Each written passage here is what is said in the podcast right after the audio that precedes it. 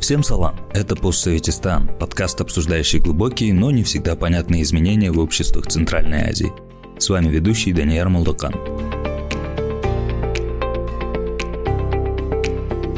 Мы продолжаем наш выпуск про Китай и Центральную Азию – предыдущем эпизоде мы обсуждали современную историю развития сотрудничества Китая со странами нашего региона. Мы затронули вопрос безопасности, а также обсудили роль Синьцзянского автономного округа в вопросах дальнейшего развития партнерства Китая со странами нашего региона.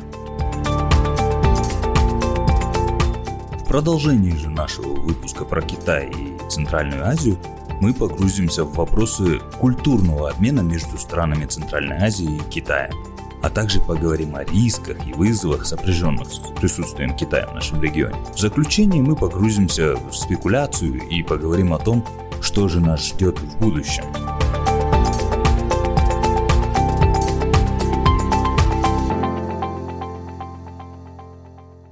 Напоминаю вам, что нам помогает разобраться в этой нелегкой и непростой теме о китаевед Руслан Изимов. Мы так медленно, но верно перетекаем именно к вопросу о культурном обмене и восприятии людей. Можем ли мы говорить, я имею в виду сейчас, да, о таком культурном влиянии Китая на страны Центральной Азии? Если говорить отвлеченно, да, именно с точки зрения такого обывателя, я могу заметить там культурное влияние Японии элементарно в Центральной Азии, ну и в целом в глобальном мире. Посредством того же самого аниме. Элементарный такой культурный феномен был связан с появлением вот этих вот band, да, корейских. Но Кей-поп, вот, да? Да, кей-поп. Но в моем личном восприятии, может быть, это из-за моей какой-то неосведомленности, такого культурного феномена со стороны Китая я никогда не замечал, сколько бы себя не помнил. Спасибо, Даняр, за очень интересный вопрос. И вот как раз вот только что вы говорили про роль автономного района СУАР, да, mm-hmm. как, например, Китай рассматривает Центральную Азию через, да, свои знания в СУАР, в Синьцзяне. Знаете, наш коллега, китаевед Рафаэл Пантучи, он в своей последней книге, он писал про Синостан, да, непреднамеренная империя Китая. И он отмечает очень интересный момент о том, что Пекин, Китай имеет свою стратегию, такую да, масштабную, всячески проработанную стратегию в СУАР, а политика в Центральной Азии – это такое какое-то логическое и географическое продолжение нее и какого-то четкого видения в Центральной Азии у Китая нет. И mm-hmm. это все идет через СУА. Поэтому вы совершенно правы, когда обсуждали на эту тему. И тут же, наверное, это можно связать и с темой культурного влияния Китая. Ну, как мне кажется, конечно, у меня есть коллеги, которые могут возразить мне в этом вопросе, но культурное влияние Китая в нашем регионе идет достаточно сложно.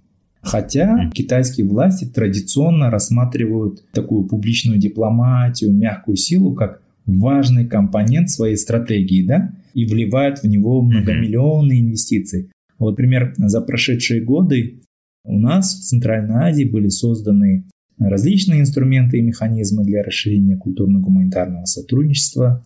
Это и институты Конфуция, это различные программы для обмена студентов, программа повышения квалификации, программа, там, допустим, для преподавателей, которые могли поехать в Китай на год, обменяться опытом. Или, например, очень популярными в один период были блок-туры для представителей средств массовых информации, чтобы они уже по приезду освещали, какой Китай замечательный и развитый.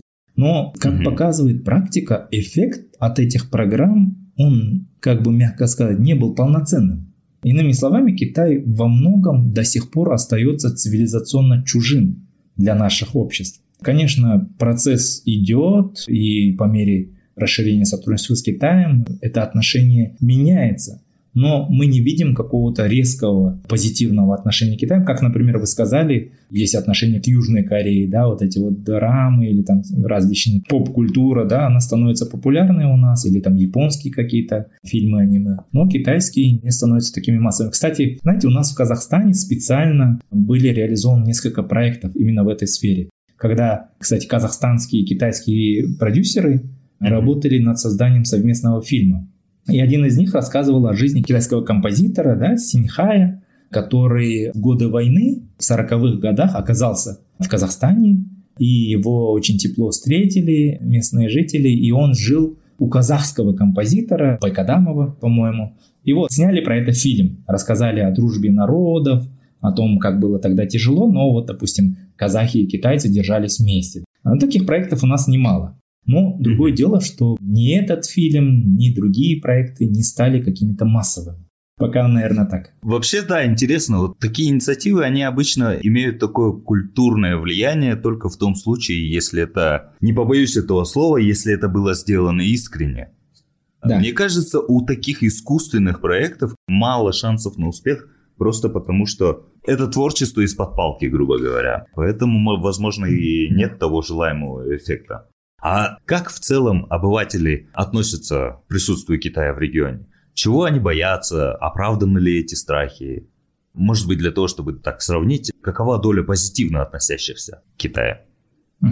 Кстати, вопросы восприятия Китая – это как раз, в отличие от других аспектов сотрудничества с Китаем, это как раз одна из достаточно хорошо изучаемых сегодня тем.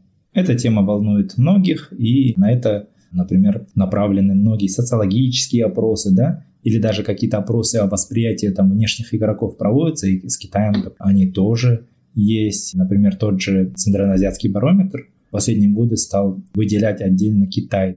Смотрят, как меняется отношение наших сообществ к Китаю, каким-то там конкретным проектам и так далее. Это, наверное, больше касается Казахстана, Кыргызстана и частично Узбекистана, потому что в наших странах проводятся такие социологические опросы. Но по другие страны пока сложно говорить. Но вот что касается отношений, к сожалению, нет какой-то единой формулы, которая работала бы для всех стран Центральной Азии. Например, можем сказать, что все центральноазиатские страны негативно относятся к Китаю среди общества, а власти поддерживают. Такое упрощение или обобщение, оно не работает.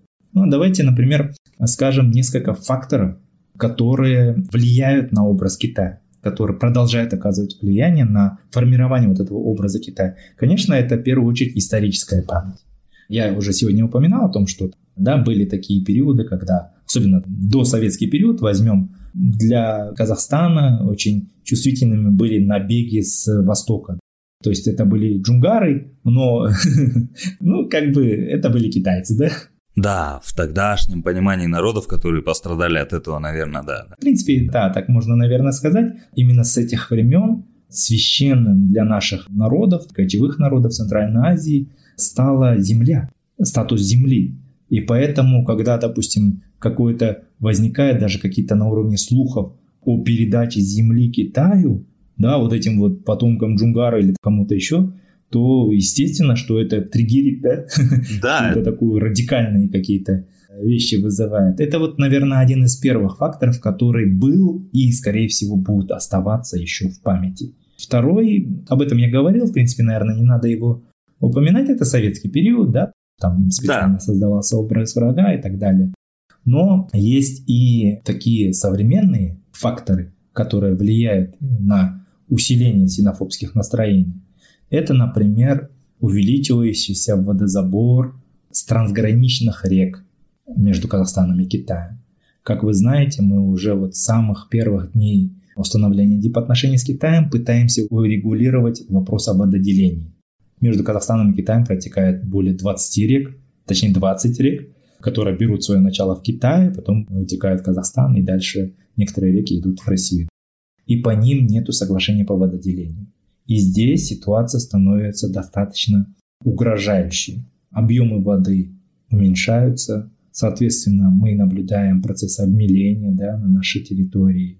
Специалисты, экологи говорят о том, что при продолжении этой тенденции мы можем столкнуться с экологической катастрофой уже на востоке нашей республики, где самая крупная река это Иртыш. Да? Угу. Вот там объемы воды катастрофически снижаются. И здесь нам нужны эти двусторонние соглашения, а их пока нет. Да, конечно, работает совместная комиссия по этим вопросам, но, знаете, вот для населения, которое, например, проживает на приграничной территории и каждый год сталкивается с нехваткой воды для орошения, там, допустим, кукурузных полей, не знаю, там, э, каких-то других сельхозструктур, которые сельхозпродукты выращивают, да, для них это самый лучший показатель образа Китая. Они забирают воду. Все. И здесь не работают, ну, никакие фильмы, да, да. пропагандистские, никакие программы обучения, и никакие там технологические решения и так далее. Здесь нужен, именно здесь нужно работать, в первую очередь Китаю и Казахстану, если Китай действительно стремится сделать свой образ дружественным, то есть создать образ дружественного, ответственного партнера. Решение, конечно, сложное. Понятно, что соседний Синьцзян, Суар тоже развивается, население растет и, естественно, требует воду. Но, как во всех цивилизованных обществах, мы можем найти какое-то общее решение. Теперь, что касается других факторов, я вспомню исследования, которые проводили коллеги из Paper Lab в прошлом году, и в этом году они уже опубликовали результаты. Они сделали исследование на основе трех кейсов. Они поехали на три завода, предприятия, которые были построены совместно с китайской стороной, на которых работают китайские граждане. Да? И там уже на месте они провели фокус-группы, интервью и опросы. Причем они сделали опросы как с местными жителями, так и с теми жителями, которые работают на этих предприятиях, и с местной администрацией, ну, то есть с акиматами. Да? Если вкратце, то исследование показало, что, знаете, больше вопросов возникает не к китайским инвесторам, а к нашим местным органам власти. Наши власти часто не публикуют всю информацию о каком-то китайском проекте, точнее проекте, в котором участвует Китай, детали этого соглашения и очень редко привлекают местных жителей к обсуждению этого проекта. И в итоге в обществе, естественно, появляются какие-то необоснованные страхи, слухи и так далее. Да? То есть, опять же, это про закрытость информации. И здесь нам нужно, конечно, менять эту ситуацию. Конечно, по мере сотрудничества с Китаем отношения тоже меняются. Пока сложно сказать, в какую сторону сильно это движется. То есть я не вижу какого-то, например, сдвига в сторону негатива, да? Я не вижу, чтобы увеличилось количество антикитайских акций протеста, да? Ну и движения в другую сторону не вижу. И самое последнее, что я хочу про синофобию сказать, про восприятие. Знаете, в наших странах, особенно вот в Казахстане и в Кыргызстане, мы не должны забывать о таком факте, что эти антикитайские акции зачастую являются таким поводом для недовольства в адрес властей. Угу. именно поэтому очень справедливым звучит такой тезис о том, что синофобия или требование да, социальной справедливости, то есть через антикитайские акции наша общественность пытается достучаться до властей. Это тоже интересное наблюдение, и я очень рад, что вы его озвучили, Руслан. Да, извините, я добавлю. Я вспомнил, вы говорили о позитивно относящихся, да? Да. Да, здесь просто приведу одну цифру. Кстати, Central Asia Barometer, они делали исследование ежегодное, да? И как показывают результаты, например, был там такой интересный вопрос, насколько вы уверены в том, что китайские инвестиции создают рабочие места, приносят пользу вашей стране для ваших граждан. Такой вопрос задавался там в наших, во всех странах. И удивительно, что в Узбекистане 70% на этот вопрос ответили, что да, мы уверены в том, что китайские инвестиции – это благо. Oh, wow. А в Казахстане, да, 70% в Узбекистане. А в Казахстане такую же уверенность выразили 20, около 30% опрошенных. А 70% респондентов из Казахстана сказали, что не доверяют китайским инвестициям или с настороженностью к ним относятся. Вот такие данные.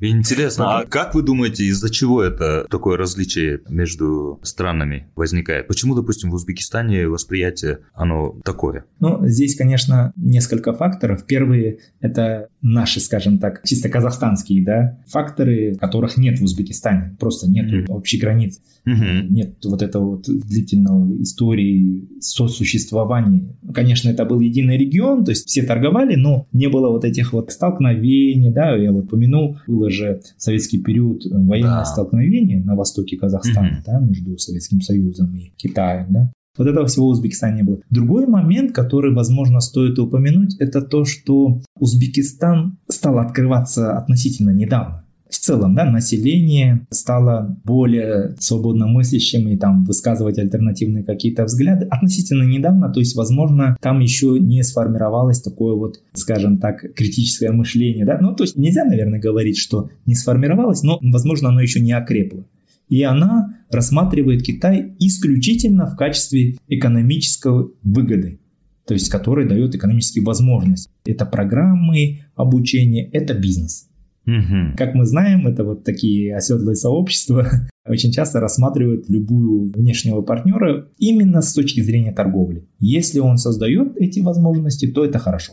Все, нужно концентрироваться на этом, а все остальные, допустим, аспекты сотрудничества, их нужно там отталкивать назад.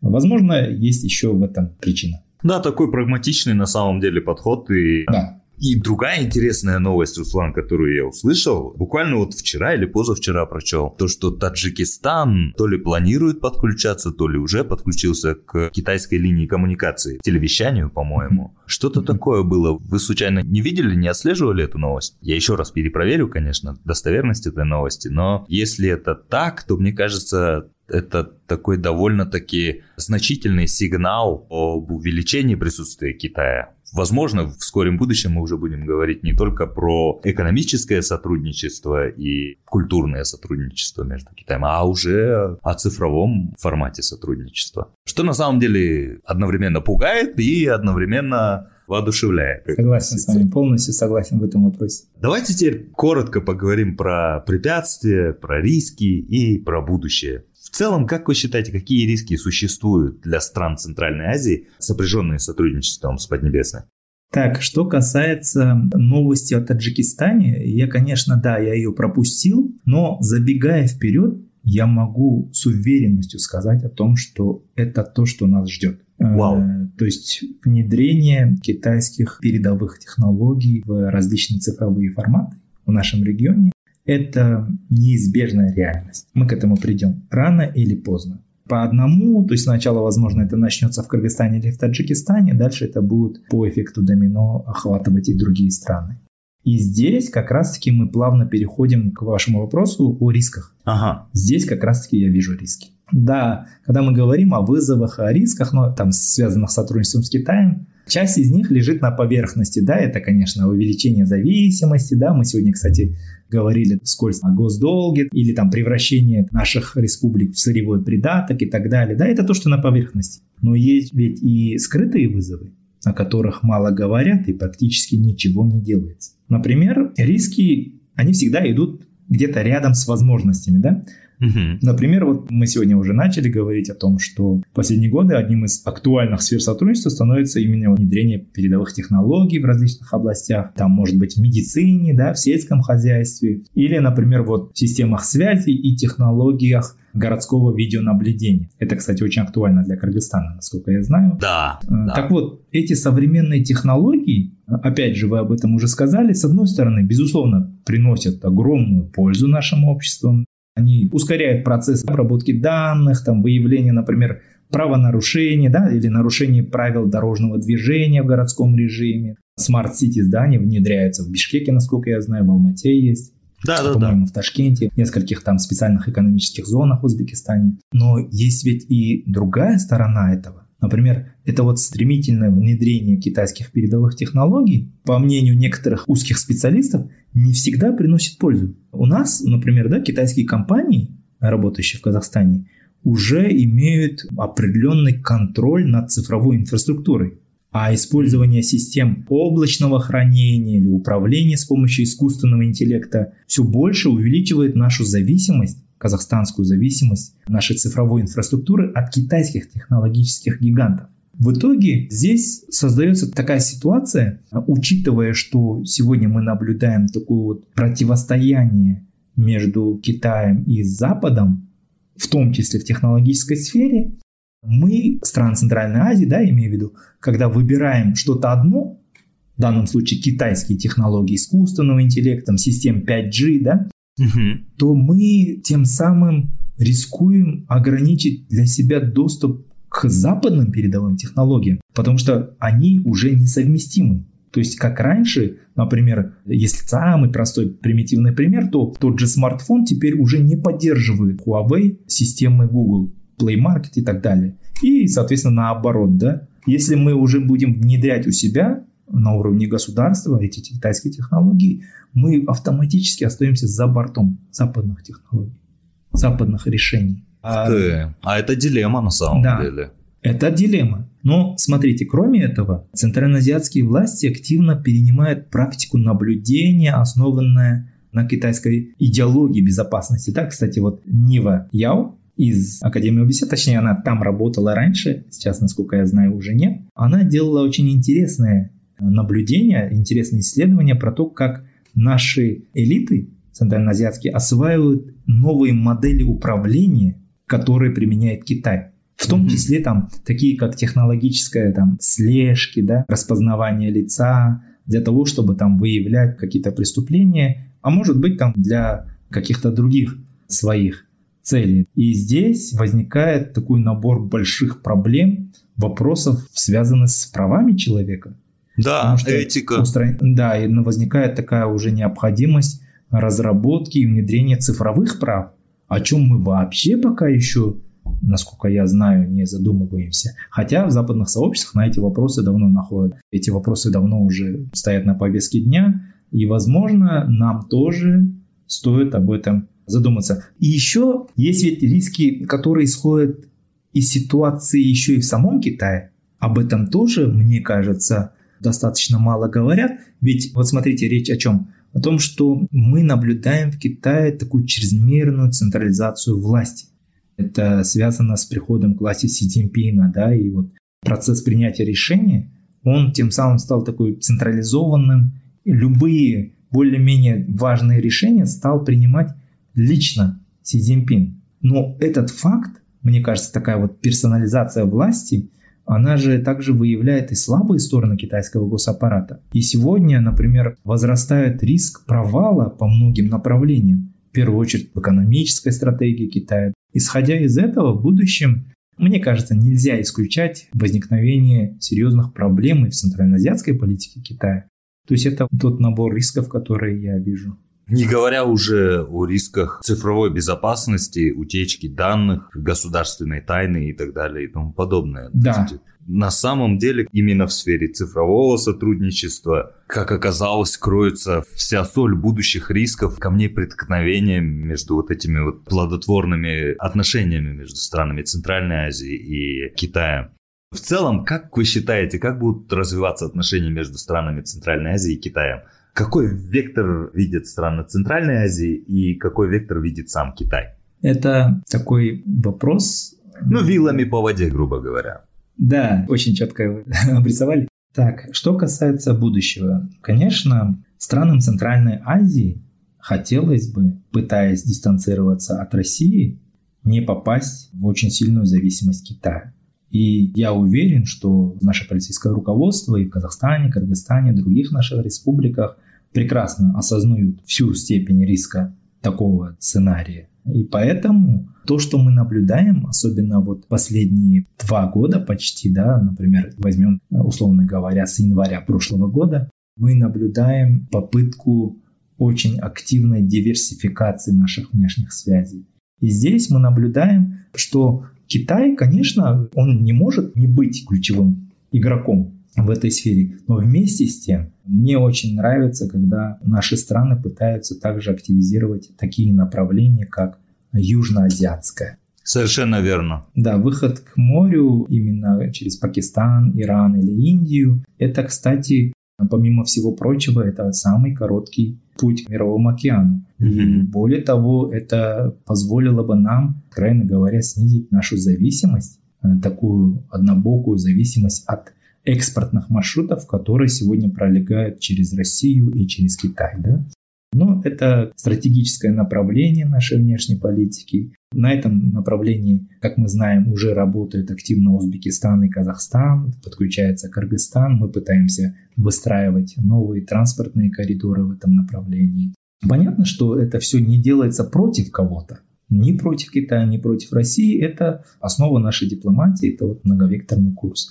Помимо этого, конечно, мы развиваем тюркское направление внешней политики. С недавних пор это уже стало полноценной международной организацией, да, организация да, государств. Очень большие надежды возлагают люди на эту организацию, на это сотрудничество на самом деле. Да, совершенно верно. Мне также кажется, что этот вектор может стать одним из сильных балансиров нашей внешней политики, который может наравне с нашими ключевыми торговыми партнерами, как Китай и Россия, стать таким вот важнейшим торгово-экономическим партнером, партнером в сфере обеспечения безопасности, также поставок военной техники, то, что мы наблюдаем и в отношении Казахстана и, и Кыргызстана, да, то, что мы уже там закупаем какую-то военную технику. У Турции тем самым мы на деле, а не на словах пытаемся диверсифицировать наши внешние связи. Есть, конечно, все другие направления. Если мы вернемся к Китаю, что хотел бы Китай? Понятно, что для Китая Центральная Азия представляет большую значимость,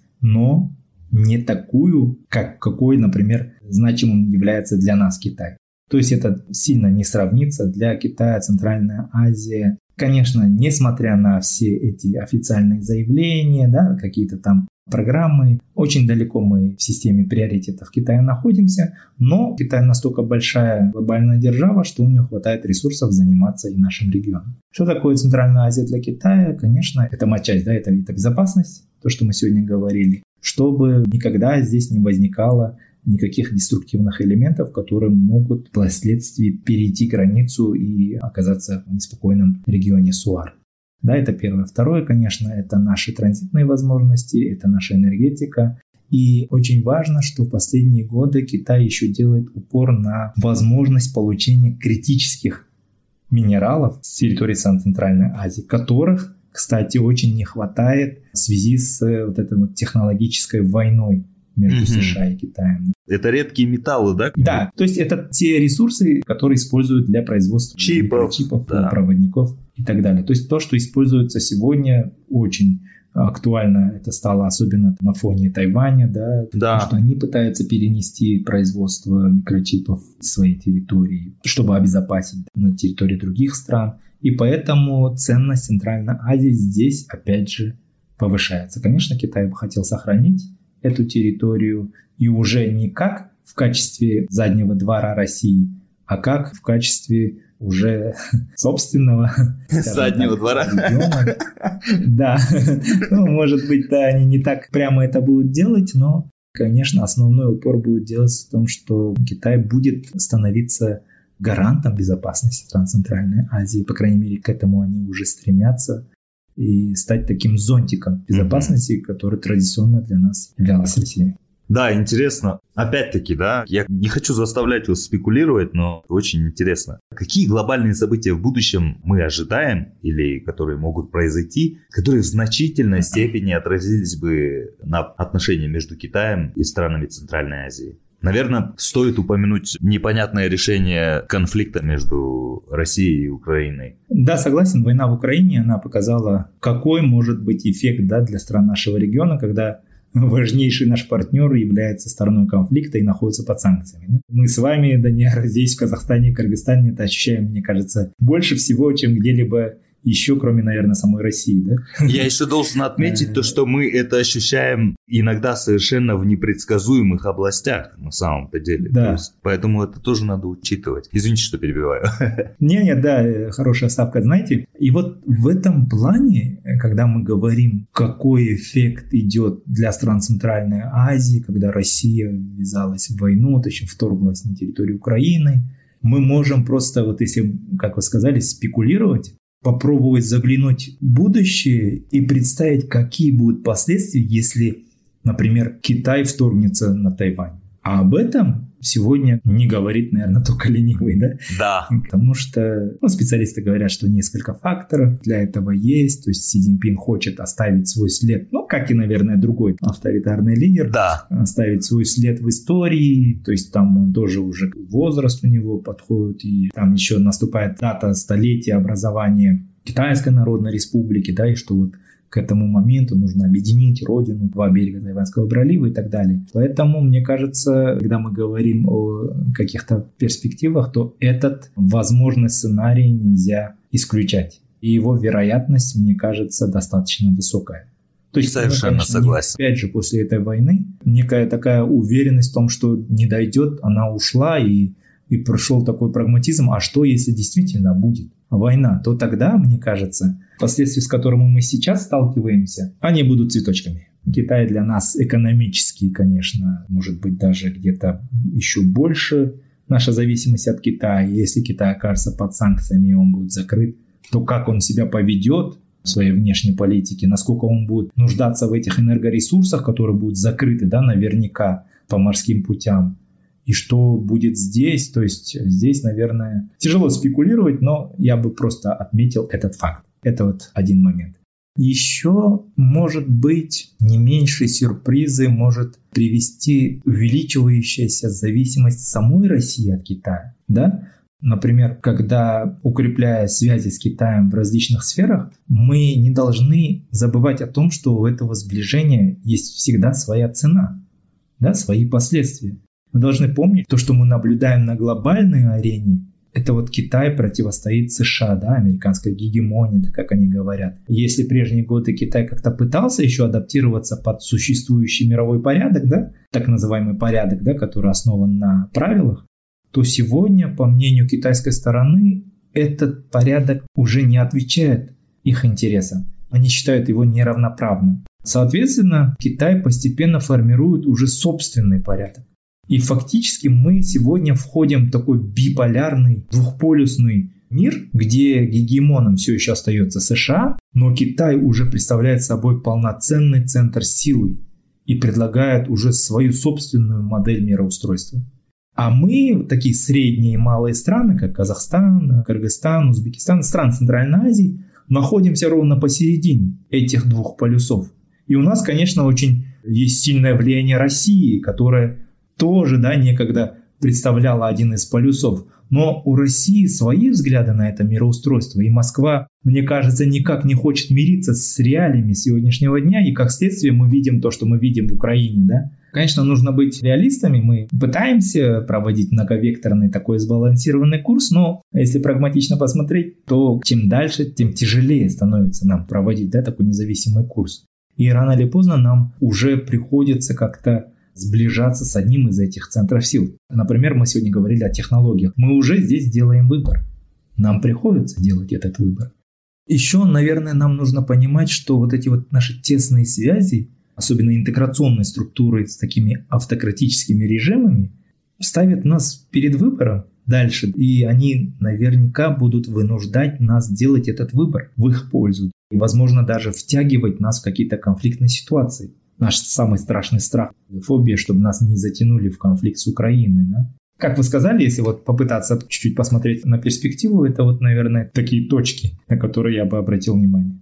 А что мы можем сделать для минимизации перечисленных рисков? Вот сегодня в отношении Китая разные страны проводят такую политику или тактику сдерживания, да, это особенно касается западных стран. Такие даже глобальные игроки, как США, Европейский Союз, там, те же страны Восточной Азии, да, опасаются роста Китая и пытаются всячески его сдерживать, применяя там инструменты торговой войны, да, такой вот протекционистских каких-то мер, ограничивая доступ к технологиям, да, или таким-то вот сырьевым ресурсам, на основе которых готовятся да, эти технологические решения, продукты.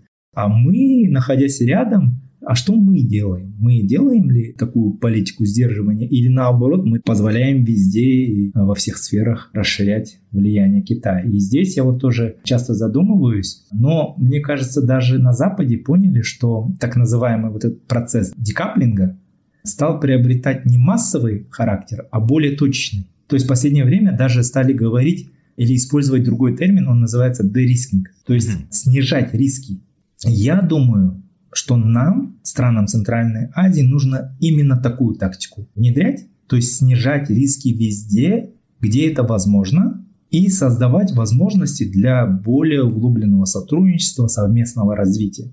Но при этом помнить, что в тех самых чувствительных сферах, где можно, которые отражаются да, на восприятии Китая, да, которые могут привести к каким-то резонансным событиям, нам все-таки нужно определять красные линии.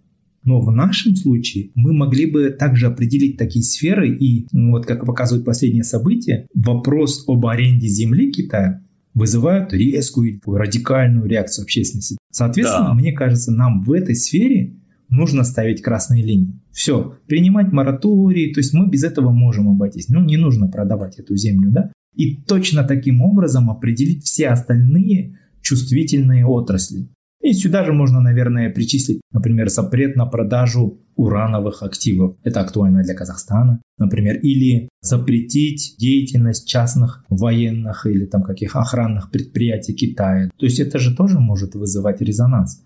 Но, с другой стороны, эти меры снижения рисков, мне кажется, должны касаться и деятельности наших властей тоже. Например, можно рекомендовать обязательно публиковать в общий доступ всю информацию о предприятии, о соглашении, об инвесторе. Вот все содержание соглашения, которое подписывается с Китаем. То есть обязать местных властей делиться этой информацией, распространять ее. Потом, чтобы они обязательно привлекали местных жителей в процесс обсуждения того или иного проекта, который планируется, ну как это принято во всех цивилизованных обществах, да, и в конце концов, мне кажется, общество тоже способно оценить преимущество сотрудничества с Китаем. Знаете, позволю себе еще одну рекомендацию. Нам не хватает конструктивного диалога между специалистами, которые придерживаются различных точек зрения и позиций, например, в данном случае в отношении Китая. Да? Угу. Об этом, кстати, вот очень ярко свидетельствует ситуация, которая складывается как раз вот в Казахстане и в Кыргызстане. Да? В наших странах, по моим наблюдениям, достаточно много прокитайски настроенных людей. Да, неважно в какой сфере. Особенно это касается госсектора, экспертного сообщества или там представителей медиа. И параллельно, естественно, также достаточно много критически настроенных групп, в отношении Китая. Это, как правило, общественность, гражданские активисты, да, возможно, там сельская общественность, ну, такая вот дифференциация. Так вот, эти группы, две условные группы, которые придерживаются, наверное, диаметрально противоположных позиций по сотрудничеству с Китаем, практически не взаимодействуют, практически не соприкасаются. Так вот, я думаю, что нам нужно как раз наладить такой диалог, конструктивные дискуссии. Они нам помогут, во-первых, не допустить дальнейшей фрагментации этой эксперт-аналитического сообщества нашего, да. Второе, это, наверное, нам даст выработать такой сбалансированный подход по взаимодействию с Китаем в данном случае. Возможно, это нужно сначала делать на страновом уровне, например, в Казахстане или в Кыргызстане, и уже потом выходить на региональный уровень.